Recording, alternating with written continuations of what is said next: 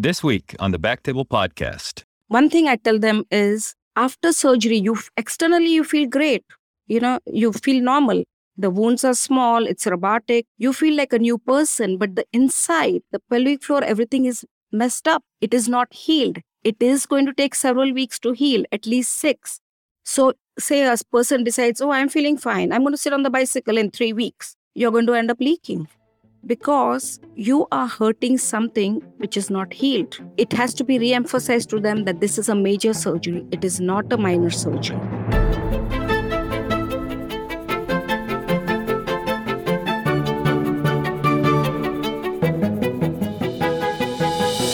Hello, everyone, and welcome back to the Backtable Podcast, your source for all things urology. You can find all previous episodes of our podcast on iTunes, Spotify, and at backtable.com. Now, a quick word from our sponsor. Buying a home like the one I grew up in has been my dream. We had this great yard where my brother and I would run under the sprinklers. We had a big kitchen table where I told my parents I got into med school. Now I'm a member of Laurel Road for Doctors, where I got a great rate on a physician mortgage and was eligible for no money down and no PMI, so I can make new memories in my own home. Laurel Road for Doctors. Banking insights and benefits uniquely designed for doctors. See laurelroad.com slash doctor home for full terms and conditions. Laurel Road is a brand of KeyBank NA and equal housing lender. NMLS 399797. Now, back to the show. This is Aditya Bagrodia as your host this week, and I'm very excited to introduce our guest today, Vanitha Gaglani from Melbourne, Florida, where she's been treating patients with urinary incontinence for over 25 years. Welcome to the show, Vanitha. How are you doing today? I'm good. Thank you for having me. Absolutely. So, as somebody that takes care of patients that have received prostatectomy, I find a collaboration with our pelvic floor physical therapist to be invaluable. And I can't even count the number of times that I've told a patient, you know, these people are miracle workers, go hear them out, even if they're doing quite well. So I'm, I'm kind of excited to dig in on what exactly happens on, on the backside, if you will, when we refer our patients to go see somebody in pelvic floor physical therapy with expertise in urinary incontinence. So maybe we just start out with, you know, when the decision is made to receive a prostatectomy, when do you think is the appropriate time to engage somebody who treats urinary incontinence? So, my local urologist, this is how we work. A patient comes to me once before surgery. The reason being that if they come once before surgery, I teach them how to do the Kegels properly, A. But I also go through pre and post surgical precautions, what will happen, what we need to do for an optimum outcome. And then I go a bit further into nutrition and hydration.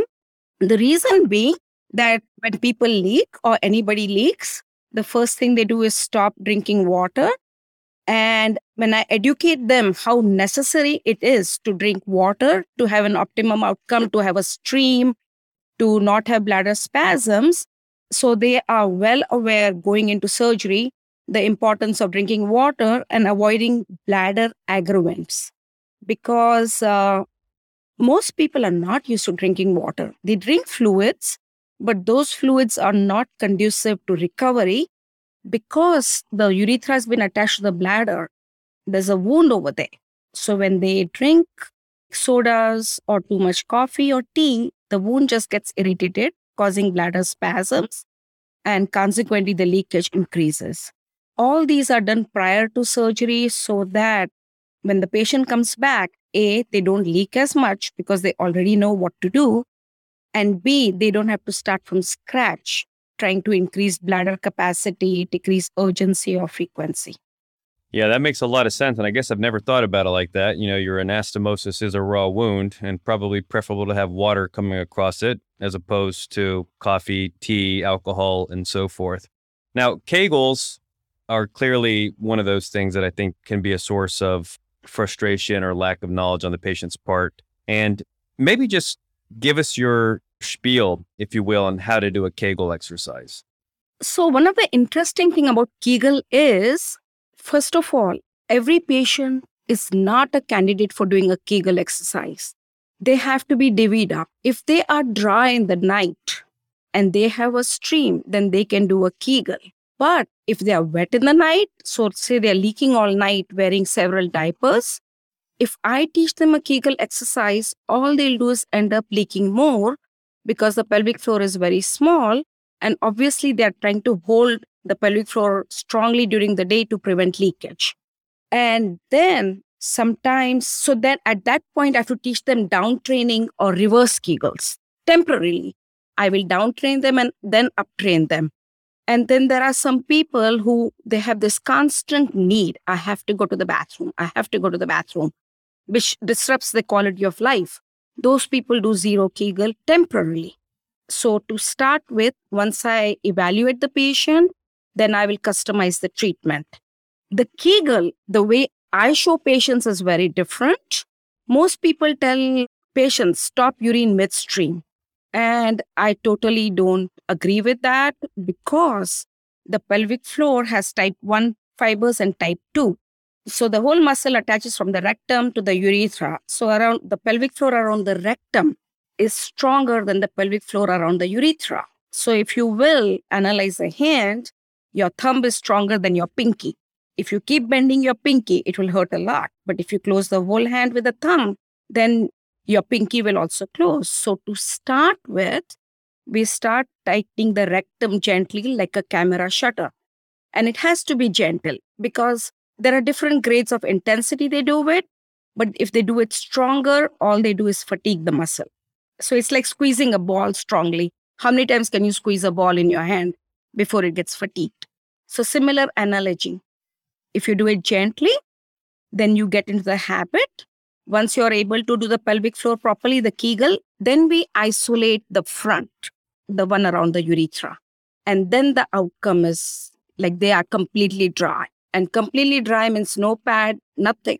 Should be able to do every activity without being worried about the bladder. Okay, so that's really valuable intel, Vanita. And to be quite honest, you know, I kind of fall into that camp. So, you know, again, when patients have decided they want surgery, today's July 7th, say it's going to be, I don't know, August 15th. I'll say about two weeks prior to your operation, we'd like you to start doing Kegel exercises. And I will tell them, you know, next time you go to the restroom, try to stop midstream, dial in onto what muscles you kind of engage there. And then maybe two to three times a day, do sets of 10 where you, you know, basically contract those muscles, hold for a few seconds, release. So I guess the the message I'm giving to my patients is two weeks prior, three sets of 10 per day with a few seconds per hold. Maybe in your pre-surgical visit, can you talk a little bit about frequency, duration prior to the operation that you would advise? Right. So when I have them do the Kegel, they have to do 10 quick repetitions, hold each for a count of one to two seconds, no more, and just do it six to eight sets a day, no more. Space it out every two hours. The reason, so there are different type of people. If you tell some people, if you tell them to do 10 sets, they will do 100 sets. And there are some people, if you tell them 10 sets, they'll do two. So if I tell about six to eight sets, they'll at least do five. And they're like, okay, I better do something. The reason initially unless the surgery is like six to eight weeks away, I don't ask them to hold is because technically, when you ask somebody to hold, the gradation is different. Some will hold something lightly, like closing a flower, some will squeeze harder, and some will give all their might to it. Now, we are dealing with men. So, more is better. Extra twist on the tap is better. Extra screw this is better. So when they do the Kegel, they don't do gently, they push it hard. Consequently, the muscle, the pelvic floor is as small as the hand muscle. And if you keep like squeezing your hand several times a day tightly, it is going to get fatigued. They continue with the Kegel, so then the muscle gets fatigued. When it gets fatigued, now they don't have a prosthetic sphincter. So, A, the pelvic floor is fatigued. There is no sphincter to control the leakage, so they leak more. So that is why it's better to start slow because even if they increase it, they can only increase it so much. And about how much prior to their operation do you typically advise that they start? At least two to three weeks. If we start earlier than that, they forget. And if it is too close, they have not done enough.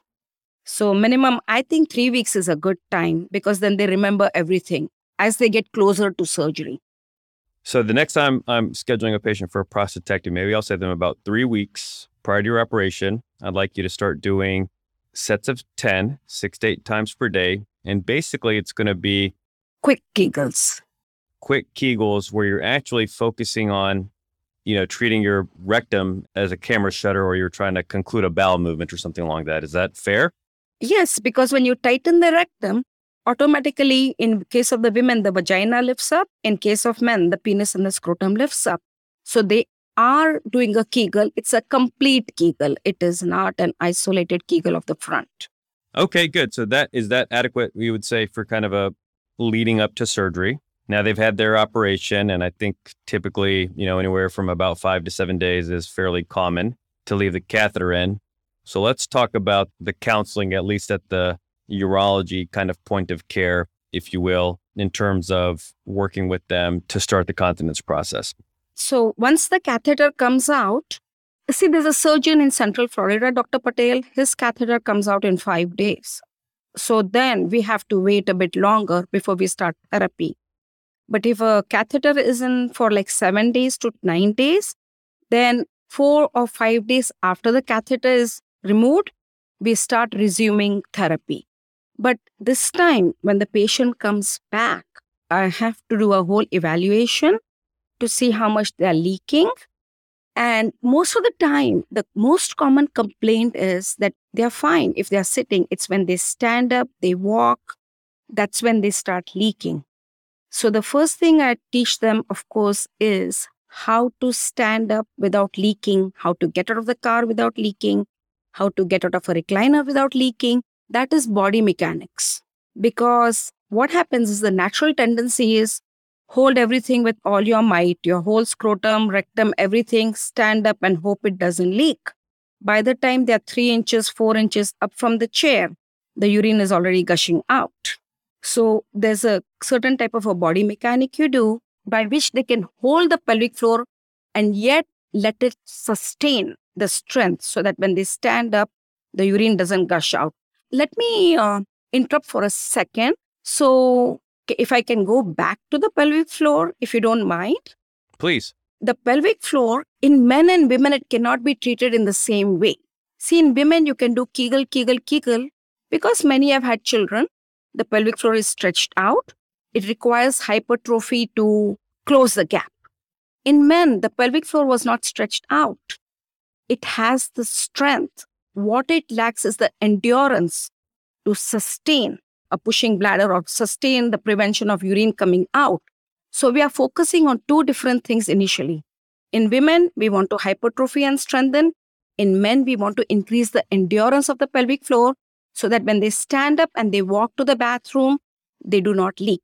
And that is a very big difference in men and women. And if you treat both the same, the outcome is not optimal. So, first, I focus on body mechanics, how to stand up without leaking, then I work on behavior. You don't have to hold hard. The tighter you hold the pelvic floor, the more fatigued it gets. The more fatigued it gets, the less it can hold, the more you leak.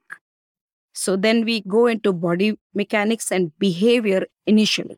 As they learn how to control the urine and they get drier, then we switch to the endurance mode of increasing the pelvic floor endurance so that in the end they may lift a suitcase, work in the yard all day, play golf, and not leak even a drop.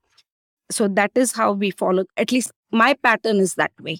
My protocol is that way. Let me re- rephrase it.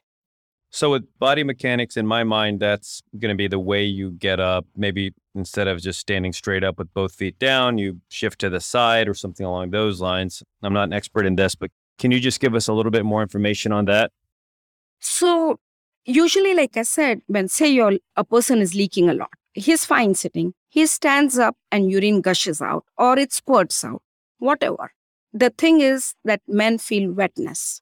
So they have to hold the pelvic floor sufficiently where it can close the gap where the urethra has been attached and not leak.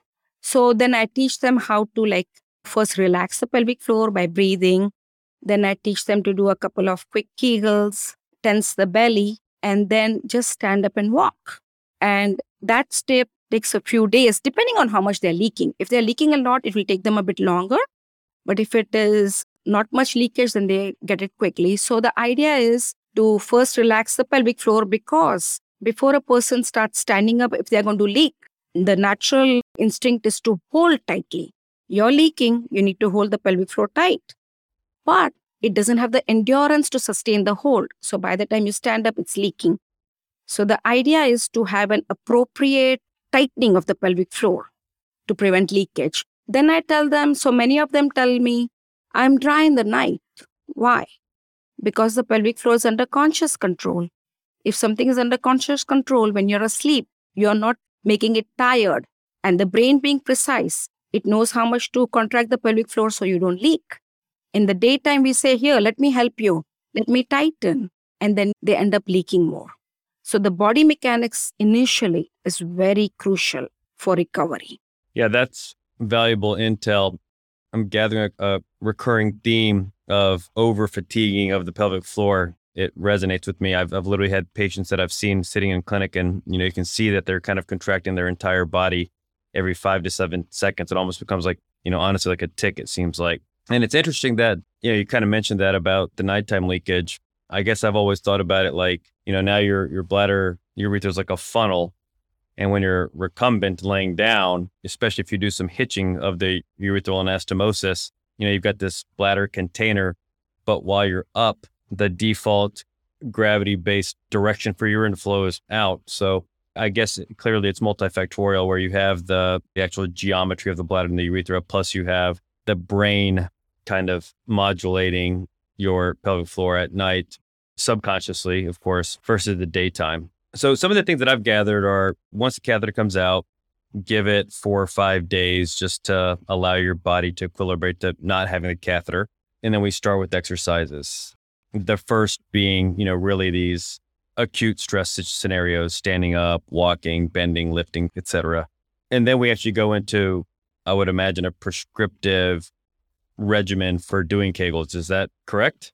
Right.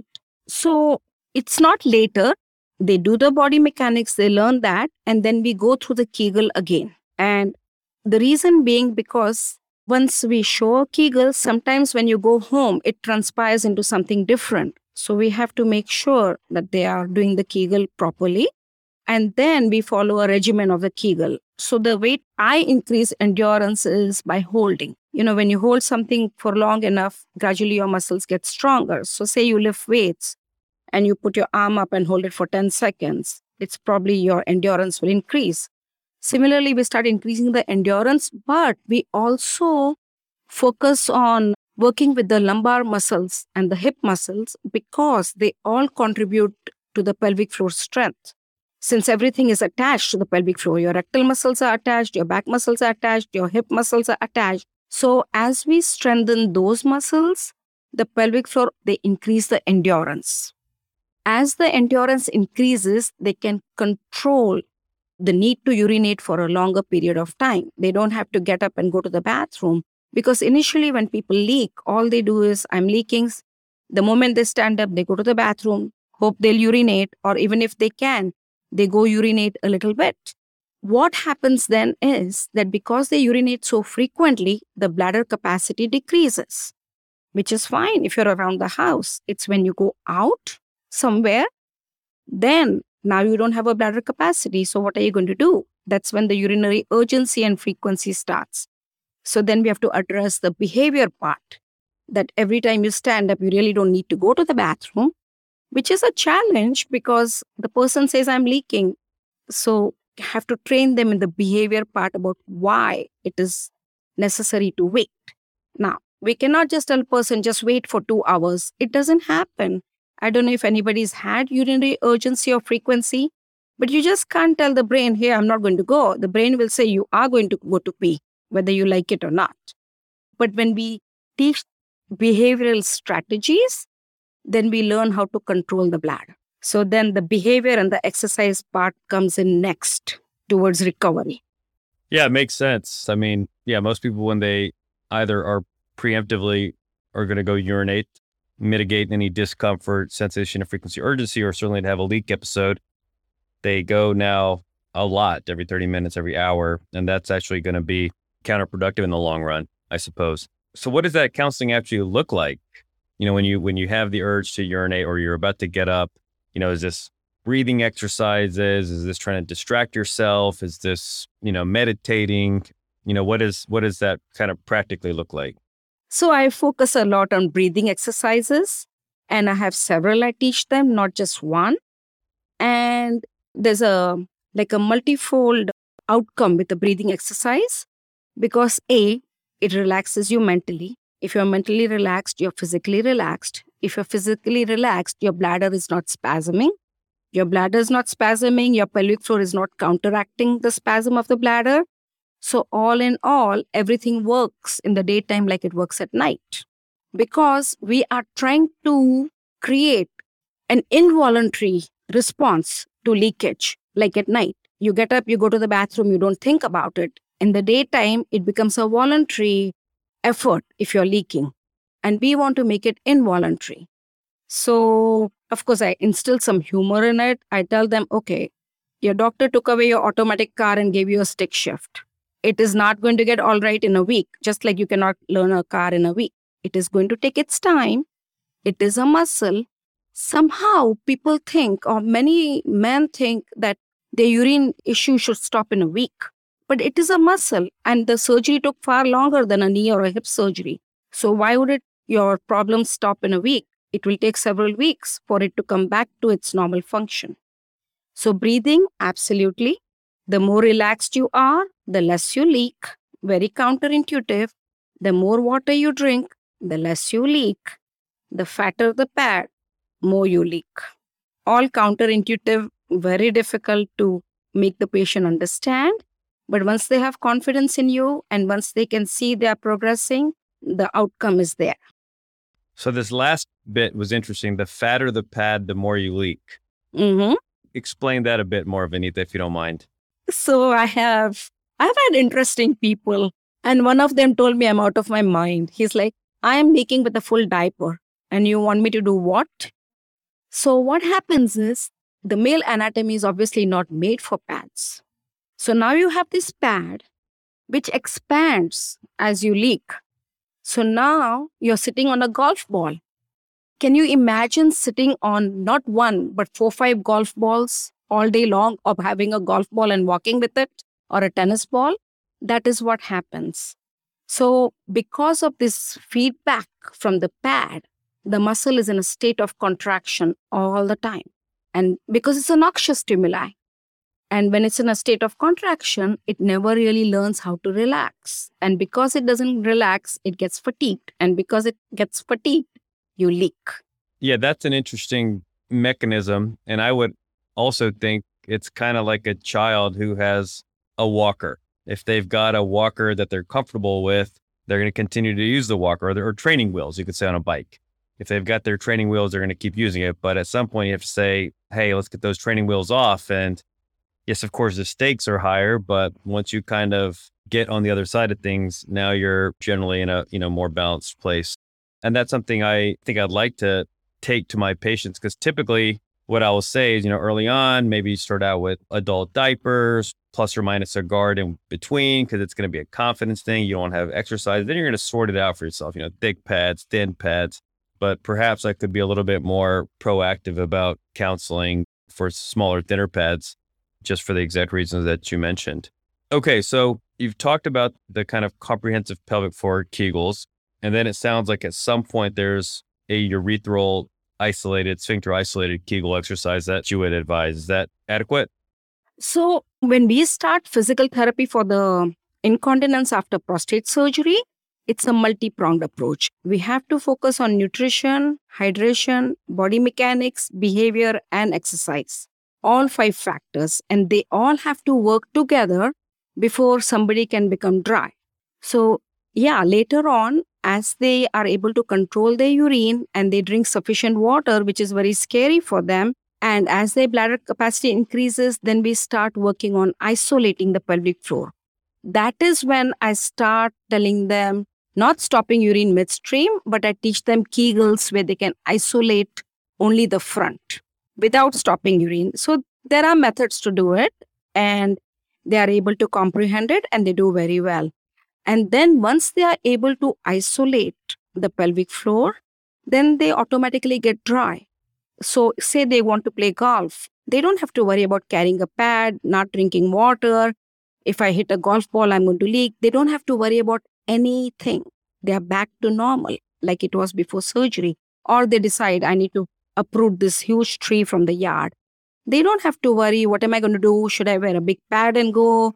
Or if I'm going for a dinner, should I go without a pad? That's very risky because it's like you said, the training wheels or removing when you take a bottle away from a child and give them a sippy cup and a glass. To get them to get away from the diaper to a pad to a smaller pad is quite challenging. And if I may, that's where the bladder log comes in. All my patients keep a bladder log. Many don't, but many, many therapy places don't. But I do have them keep a bladder log. The reason being because they can chart the progress, it's objective. See, if you leak or if I leak, whether I leak a tiny pad or I leak a large pad, I'm leaking. So it is like losing a pound of weight. You cannot see initially. But when you lose 15 pounds, you can see. So, say you go from two diapers to a heavy pad and then you go to a smaller pad. If you have written it down, it is going to be a frustrating progress. But if you can see, hey, I did, I was wearing two diapers, I'm down to a small pad. So, yes, I have progressed, though it doesn't seem so. And that feedback is important to the patient. Otherwise, they just quit therapy. They're like, I'm not going to do this. But when you keep their own paper in front of them and you say, look at this, then they're like, oh, yeah, I have made progress. So they don't get discouraged because it is a very frustrating experience. The self esteem goes. They are like, I'm going to be in diapers all my life. And there are several consequences of leaking. Yeah, it's interesting. You know, I think the whole cancer journey is a very dynamic process. I mean, early on, patient may say, "Oh my goodness, the margins are negative, the nodes are negative. Doc, you saved my life. Like it doesn't matter if I leak eight gallons for the rest of my life. I'm so grateful." Then three months later, they're like, "You know, I'm still using a pad a day, and how long is this going to last?" And you know, by all means, there's that's very understandable.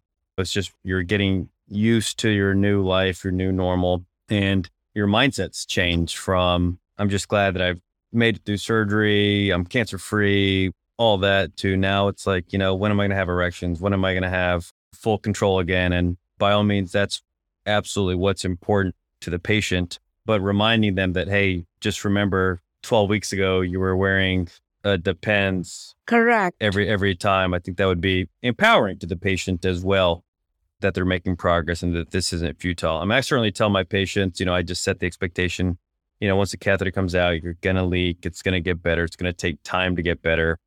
And despite saying that, I think everybody kind of feels that that's not going to apply to them, that they're either going to be better from like time point zero or they're destined to be leaking for the rest of their lives. Yeah. So I, I think I absolutely kind of appreciate that this is a multi pronged approach. And one of the things that I've also found to be of value, particularly in patients who have, you could say, spasms of the pelvic floor or pelvic floor dysfunction, is, you know, more, I don't know if invasive is the word, but assessments such as contracture release, scar tissue assessment, and things along those lines. Can you speak to that a bit, please? Right. So I'm glad you brought that up. So, what happens is that once the prostatectomy is done, what happens is some people have a lot of pain. Obviously, the pudendal nerve is over there. So, some people have a severe amount of pain. And if that pain is not addressed, they will continue leaking because it's not always because of scar tissue. It is because when it's that painful, everything is in a spasm. When everything is in a spasm, then of course, chronic contraction causes chronic fatigue. And chronic fatigue leads to weakness. So then they leak anyway. So that is why the initial assessment and the therapist has to really know what she's doing. It is not just like women do your Kegel and go home. If the patient has pain after surgery, bladder spasms, which are very common, we have to teach them how to relax the pelvic floor, which is down training, which we talked about initially. So, first we down train it, teach them how to control the pain. You obviously, the doctor's side, they give the anticholinergics and you give them, you know, like bladder relaxants and all. And our side, we have to teach them pelvic floor relaxation exercise, which gets them all head up because they are told to do Kegel, Kegel, and more Kegel. They're like, when am I doing the Kegel? When your pain's gone and you don't leak in the night. That's when you will do it. And then, if they still have leakage, then we look at scar tissue much more. Mm-hmm. That, yes, there's something more going on. And that is why we have an average outcome. So, from the time of therapy to 10 weeks, by that time, most 98% of the people should be dry completely. By completely means zero pad, back to normal. If it goes beyond, then we have to look at like, what is going on. Mm-hmm. Yeah. Some have scar tissue, they have to come back, they have to go through a cystoscopy, remove the scar tissue. Some continue to have bladder spasms. And before I forget it, constipation plays a huge role in leakage, as does back pain. If those are not addressed simultaneously, that patient is going to leak Mm-hmm. or have pain because the whole area is so full of nerves. Right. So, unless you kind of treat the person as a complete person, back pain, constipation, not like crazy exercises, but simple exercises to alleviate the back pain, simple uh, ways to alleviate constipation, relaxation, then the outcome is 100%. So, as you can see, a lot goes into pelvic floor therapy. Yeah, absolutely. I mean, I, I think I can appreciate that it's more than just do Kegels until you're blue in the face. But I think you've really kind of highlighted the holistic and almost multi system approach to it. You know, the mental component, the breathing component, the back pain, the pelvic pain, potentially constipation, that there's so many facets of this that are actually contributing to incontinence. And I think that's very, very valuable. Now, the down training, can you talk a little bit about that in detail? Is that also going to be really trying to dial in into the muscles and reversing that sensation of chronic contraction? Right. So, what happens is that some people, when they have pain, or just when they're, some people strong arm, you know, some men, they strong arm the pelvic floor muscle. So, they hold it tight all the time. So, then what happens is because they hold it tight all the time, it's like if you have heard about a child who's a bedwetter, all day they don't pee, but at night, no matter what, they keep peeing because their muscle has reached an end point where it won't work anymore. And that is what is happening with these people. So, what I tell them to do is kind of, you know, sit in a butterfly position, knees apart, feet together, like a lotus position, because that position is conducive to relaxing the pelvic floor. If the pelvic floor is lengthened, it relaxes. When it relaxes, then it calms down and it can regroup to close the gap. So, what I tell them to do is blow out, blow out, belly out. So, like you're blowing a candle or you're blowing a balloon, when you do that movement, your belly comes out, but your pelvic floor relaxes. So, initially, you start with relaxation, and they see in the bladder log that once they do this relaxation, the leakage is less. And then they're like, oh, yeah, I went from 10 diapers to six. I'm just giving you an example. Being in the Space Coast, where there are a lot of engineers, if the doctors tell them do 150 kegels, they'll do 300 and they'll hold each for a count of 10. Mm-hmm. So I have to have them do relaxation exercise for a whole week. And then from seven, eight, 10 diapers, they it's straight away in a week, they've gone to half the number of diapers. And they are like, well, I never knew. No, you did. The instructions are right there from the doctor's office too. Only do so many kegels. You decided to do more. Yeah. But again, they forget a lot, right? Whatever the doctor says, they forget everything because it's overwhelming, not because they want to. They're going through a lot. So then we do down training, and it has to be done several times a day. They have to be cognitive of the fact that they have to relax the pelvic floor because if they hold, they're going to leak. And I want to bring up one thing, Aditya, and this is me, okay? So a lot of people who undergo prostate surgery, they have had BPH. And because they've had BPH, what have they been doing? They have been tightening the pelvic floor and relaxing to get the stream out so that they don't go to the bathroom frequently. Now, after surgery, the moment they tighten, the behavior has been established. It's a muscle memory.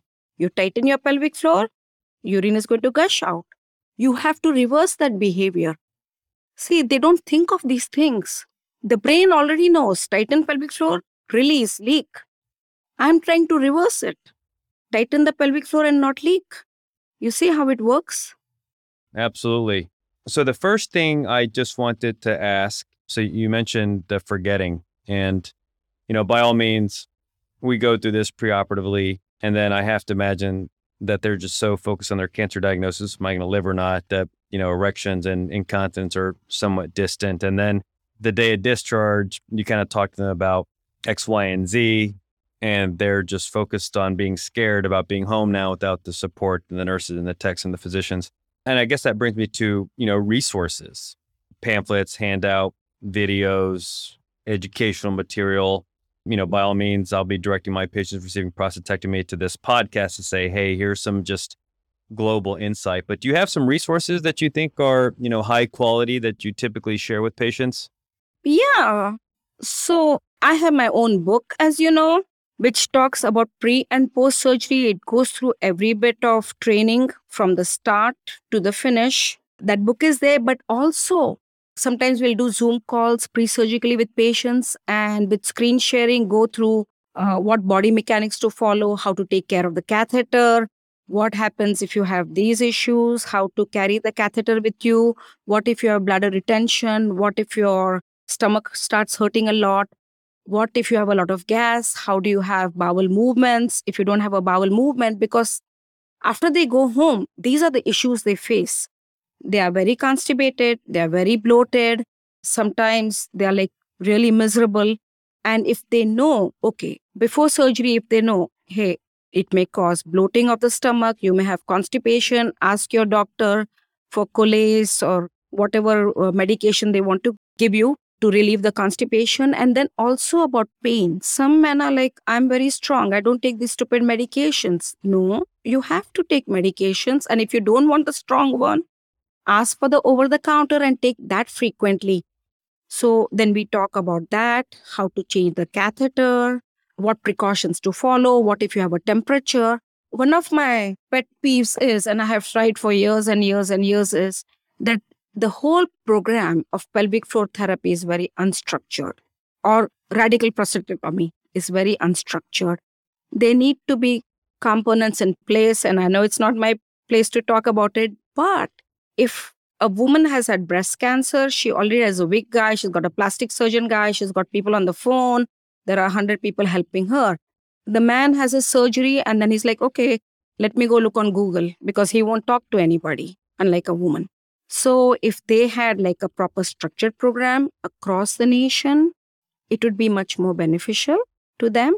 But for anybody who wants, my book is available. I've got two books on Amazon. I've got a 10 week video course on teachable.com where it goes through all the exercises, how to overcome and be completely dry in 10 weeks. And I'm available for Zoom consultations over the phone or any FaceTime or anything before surgery so they know what to do. As far as other resources, I'm not really aware of it. There are some surgeons who are really awesome. They give a proper pamphlet, tell the patient you're going to leak, you're going to have ED. There are some who are like, I'm sorry, you're better. So it just is different people. But I think a national structure would be really great. Yeah, I mean, we have enhanced recovery after surgery pathways for, you could say, some of the more complex surgeries like cystectomies, where you're seeing a nutrition counselor, you're seeing a smoking cessation counselor, kind of the whole affair. And I totally agree with you. Sometimes I feel like people think that, you know, the surgery, a prostatectomy is so routine. I mean, you mentioned working with Dr. Patel, who's, you know, a whiz and does 10 of these a day, but that, you know, in the same breath, it's a major disruption. It's a major recalibration and, you know, putting the support groups, putting it, you know, the, the mental health, the anxiety, the nutrition, all of that is quite critical. So a certain like vision has kind of kept on popping up in my head as we've had this conversation. And that's like of a high quality golfer, you know, Tiger Woods. Golfing isn't just getting out there and practicing your swing 6,000 times a day it's mentally being focused. It's physically feeling fit. It's being relaxed. It's not the harder you swing, the better you do. It's the whole body mechanics. And and much of what you're describing beneath actually kind of fits in that analogy for me. And maybe I could ask you, well, I have a couple of practical questions before I ask you to kind of give your holistic summary approach to this. So let's just say, again, I've booked a patient for a prostatectomy and it's going to be on September 7th, two months from now. If I referred that patient to see a pelvic floor physical therapist pre surgery, would that be covered by insurance as far as you know? Yes, insurance does cover it because it's a muscle, the pelvic floor, the bladder is a muscle, both are muscles. What we have to be careful about is that they are only allowed so many sessions of therapy. So if say go they go to a place and they're like, oh, just finish all your sessions before surgery, then the person is leaking after surgery. And that is why we restrict because before surgery, people really don't need that much. So restrict it to one or two before surgery. And then after surgery, focus on several sessions. Insurance covers it. Almost, I think all the insurances cover it. Some people pay out of pocket. Yeah, postoperatively, I've never had an issue. I was just kind of curious for myself, you know, preoperatively, what that kind of looks like. Because they do have other factors like urgency, frequency, muscle strength, you know, decreased muscle strength. So they do have those issues. Well, you know, by all means, I've, I've been blessed to work with just lights out pelvic floor physical therapists. We focused our talk today on urinary incontinence post prostatectomy, but for chronic, chronic pelvic pain, the whole kind of gamut of symptoms that both men and women experience. And, you know, it's glaringly obvious to me that you spent a lot of time thinking about this, honing your craft, and really putting together kind of a comprehensive 360 degree approach to incontinence. And, you know, as we approach an hour, Vinita, maybe I'd just ask for any parting thoughts from your end when you're, you know, either for providers or patients as they're going through their prostate cancer journey. Okay. So, like you said, it is very crucial that they see a therapist before surgery because then they can kind of work on increasing their, you know, like behavior strategies, improving their nutrition and hydration. Because, see, if they're used to sodas, you have to tell them how to decrease that. You cannot cold turkey tell a person, don't drink soda. So, a few weeks earlier, you can give them strategies so that they can start reducing the soda and start increasing the water intake. Same with the foods. And one thing I tell them is that after surgery, you externally you feel great. You know, you feel normal. The wounds are small, it's robotic, you feel like a new person, but the inside, the pelvic floor, everything is messed up. It is not healed. It is going to take several weeks to heal, at least six. So, say a person decides, Oh, I'm feeling fine. I'm going to sit on the bicycle in three weeks. You're going to end up leaking because you are hurting something which is not healed internally. Not talking about externally, internally. So, they do have to follow some basic post surgical precautions several weeks after surgery, at least six, till the healing is complete. Much as they want to hike, much as they want to do canoeing, much as they want to put up shutters or whatever they want to do, it has to be re emphasized to them that this is a major surgery. It is not a minor surgery. Then the second part is about leakage. Yes, you will recover. And there are ways and means to recover. For whatever reason, if you cannot recover through therapy, there's UroLift, there's, you know, the other artificial sphincters. There are several other options. It's not like you're at the end of the world.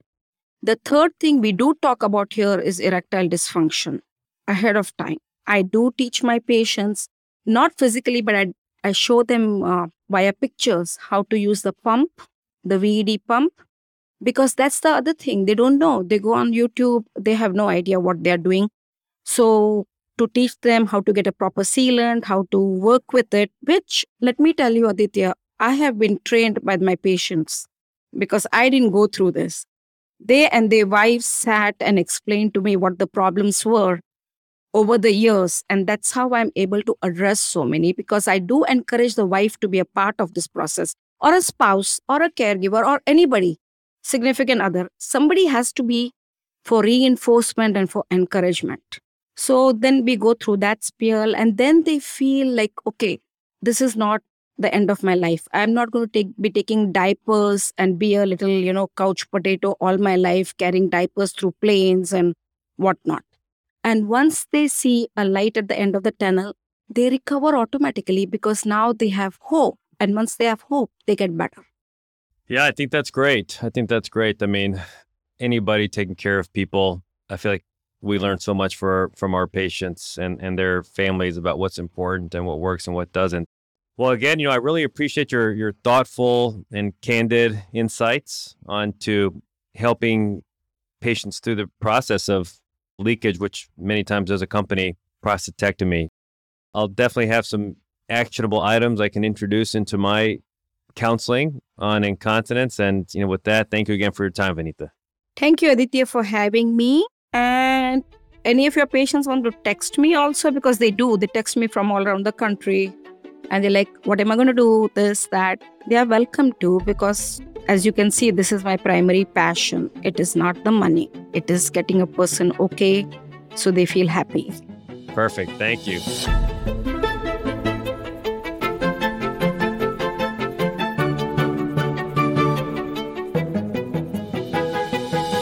Thank you so much for listening. If you haven't already, make sure to subscribe, rate the podcast five stars, and share with a friend. If you have any questions or comments, DM us at underscore backtable on Instagram, LinkedIn, or Twitter. Backtable is hosted by Aditya Bagrodia and Jose Silva. Our audio team lead is Kieran Gannon, with support from Caleb Hodson, Josh McWhirter, and Ness Smith Savadoff. Design and digital marketing led by Brian Schmitz, with support from Ishan Sangwan and Vedavi Patwardhan. Social media and PR by Chi Ding. Thanks again for listening and see you next week.